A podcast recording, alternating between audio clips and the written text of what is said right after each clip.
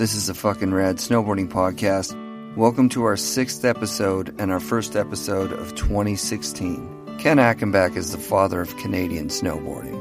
He founded the Snowboard Shop, Canada's first snowboarding shop, in the early eighties. And he still runs the Camp of Champions in Whistler, which is one of the world's best summer snowboard and ski camps. And he helps run a catboarding and heliboarding operation called Powder Mountain, just south of Whistler. I've ridden there with the Boardroom Snowboard Shop guys, and it was amazing. Insane terrain, deep snow, and an awesome staff of drivers and guides.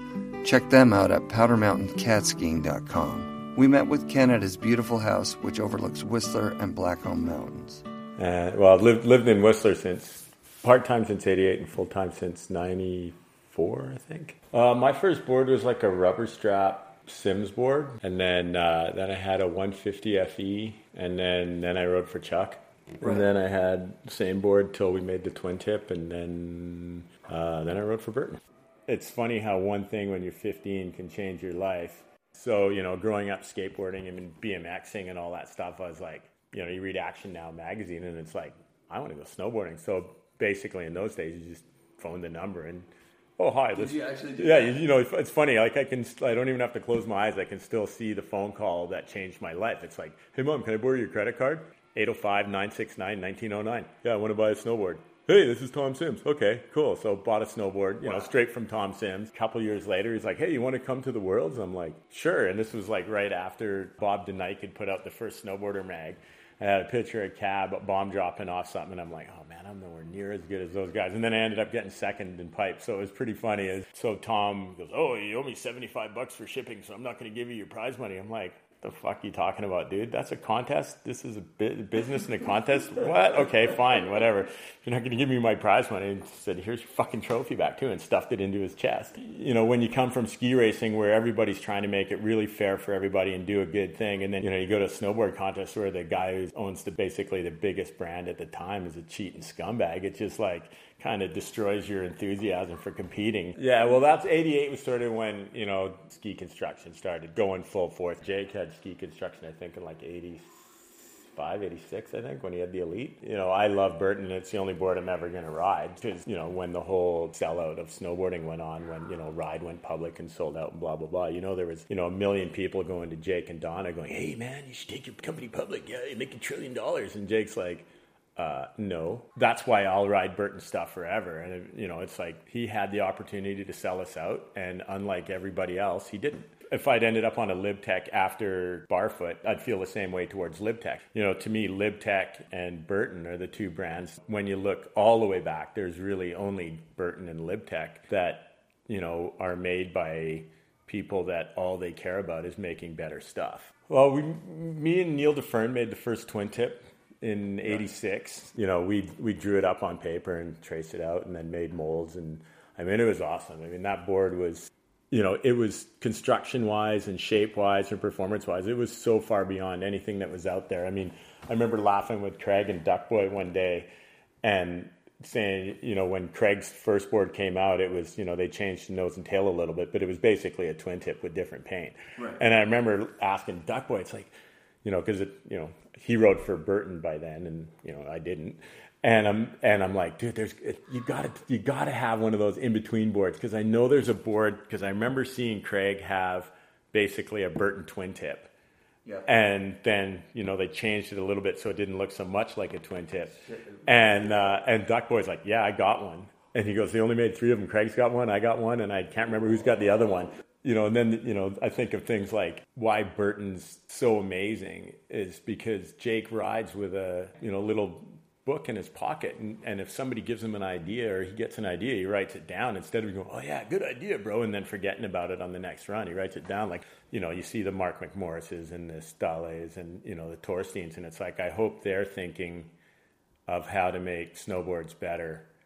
You know, having Craig next door and, you know, he was always about, you know, making it better. I mean, that guy was the mad scientist of all time. I mean, Burton sucked until Craig came along. And I don't, I want to say saved them because Jake's super smart, but yeah. He made their boards awesome. And so, Jake was smart enough to listen, and Tom never listened to anybody. It's like, you know, yeah. And, you know, I use this example all the time. It's like Tom was into promoting Tom, whereas Burton was into promoting snowboarding. When Tom was promoting Tom, as soon as he lost Craig, because Tom didn't listen to anybody, you know, you know how the story's going to end. And Jake was smart enough to listen to Craig. And, you know, Tom was always, hey, you know, and that guy didn't have the, the back end to, to, to put together what Jake had put together to support the ideas that were coming out of Craig and me and Steve and Duckboy and Brushy and everybody, you know, like everybody's giving all these ideas and, you know, and J G's turning them into this, you know, this wonder product. But, you know, because Jake had the the back end to support what was getting created at the front end, yeah. you know, they could they could take it and run with it. But the biggest one is is Jake knew that as long as he promoted snowboarding, if you have the best product and you promote snowboarding and you make snowboarding grow, well, you're going to sell more product. Exactly. So we started the camp in eighty-nine, and then we had like seventy-five kids. And now I think we have more than that in staff, so it's it's pretty cool. You know, even though I haven't had my shop since ninety-four, how much the snowboard shop is still influencing snowboarding. Like the people that rode for the shop, like, you know, Dano's kind of out of it for shooting photos now, but he was like the best photographer going. And then Colin writing for Transworld, and, you know, Warbs making boards, and Gary being a filmer, and, you know, just all these, you know, and Boyer making movies, and, you know, just like the, the, the people that rode for the shop. It wasn't, you know, yeah, you had to have skills to, to ride and, you know, you get on the team, but it was also, you had to kind of fit in with us. I, I like to think all that chaos rubbed off on everybody, or as, as, as one of my friends put it, it's like, dude, if you made it look like you could do it, they figured out that anybody could do it, which is, which is, you know, if that, if that's my influence, fine. You know, like all I ever wanted to do was go snowboarding. So that's fine by me. You know, I just wanted somebody to go snowboarding with. That's why I started selling snowboards, because there was nobody to snowboard with. When I bought my first board, you know, I took one run and went, this is the raddest thing ever. This is going to be huge. And I phoned Tom the next day and ordered six more. And well, I, I, I grew up skateboarding, and then I, I transitioned into riding B M X. And that was sort of cool. You know, me and Craig, like, so we met in eighty-six at Sunshine. You know, we both ride in white Sorels, and or he had white Sorels and we had the leather ones by then. But, uh, yeah, we just hit it off, like, you know, and, you know, like, we both rode B M X bikes, you know, and it, and, it, and it's funny, you know, it's like, oh, you know, when did skateboarding come into it? It was in it from the beginning. Yeah. You know, it's always been skateboarding. You know, I mean, for example, I always say that snowboarding is big in Canada because of Lance Mountain, Steve Caballero, and Billy Ruff. And you're like, what? And it's like the, when I went to the World, you know, we'd been selling snowboards for a couple of years by the time I went to the World. And they're like, what, you have a store that just sells snowboards? Why don't you sell skateboards? I'm like, oh, I don't know anybody that makes skateboards. I'm like, well, you know us. And they're like, okay. So we started buying Powell boards and G and S boards because of Billy. Okay. And then when Billy switched to Vision, we started buying Vision stuff and timed it perfect that, you know, skateboarding blew up in like eighty-five or eighty-six, something like that. Yeah. And we took all the money from, from selling skateboards all summer and put on the North American Snowboarding Championships at Sunshine with twenty grand prize money. Craig came, and, you know, all the Burton guys came, and, you know, Jose Fernandez and Andy Tanner came from Switzerland, and, you know, everybody from Canada came. And I mean, it was just a math thing. It was like one hundred bucks to enter. If we get two hundred people, there's twenty grand, give it all away. And then, you know, then we moved to Sunshine and had the North Americans. And then we got the last year of the North Americans, we got screwed like two months before the contest. Sunshine just basically went, yeah, no, I don't think we want to have a contest here, by which time we, you know, published all the posters with the prize money, put all the ads in the mags, and And then we had to change it to two months earlier, so we got, like, nobody came, basically. Right. And, you know, we lost our shirts, and that was the end of it. And, you know, back then, everybody that snowboarded was so stoked to share the excitement. Yeah. It was really fun back then, and, and it's still fun now. And, you know, you hear everybody going, oh, snowboarding's changed. It's like, no, snowboarding's exactly the same as it used to be. There's just the part that I have a hard time with sometimes is just the, you know, everybody wants something from it. It's like, You know, some I, you know, I used to go to Europe a lot. I went every year from like eighty-six to two thousand one, and sometimes I think Europeans actually almost get the magic of snowboarding more than North Americans, and Japanese totally get the magic. But it's like, you know, it's it's about snowboarding. It's not about who's going to sponsor me. Am I going to make money? Am I going to go to the Olympics or the X Games or any of that stuff? It's just, you know, the the pure love of snowboarding. You know, the one thing about snowboarding nowadays is it's, you know, really clicky, and, you know, you got to have, I, I don't really like that photo of me. My fingers are all weird. And, you know, it's like, you know, back then it was like, you know, this guy could be an astrophysicist. The other guy could be a total pothead. The other guy could be a car mechanic. what you were all like, ab- you know, or one guy like Les could be a musician or whatever, and Neil, a mad scientist, and Smitty, the train driver.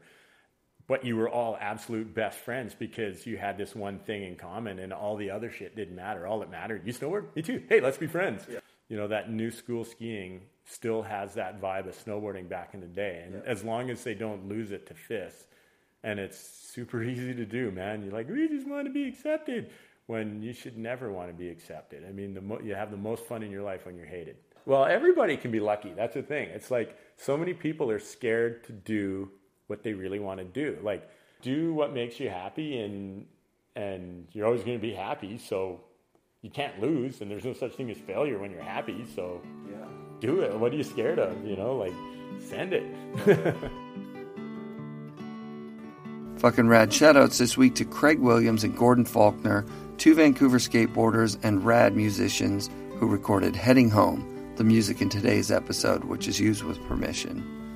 This week should be the week we are actually available on iTunes, so go subscribe to us. That'd be awesome. As always, we want to thank you for listening. I can't believe there's people listening from over twenty different countries in the world. That's fucking rad. Come back next Wednesday for another fucking rad snowboarding podcast episode.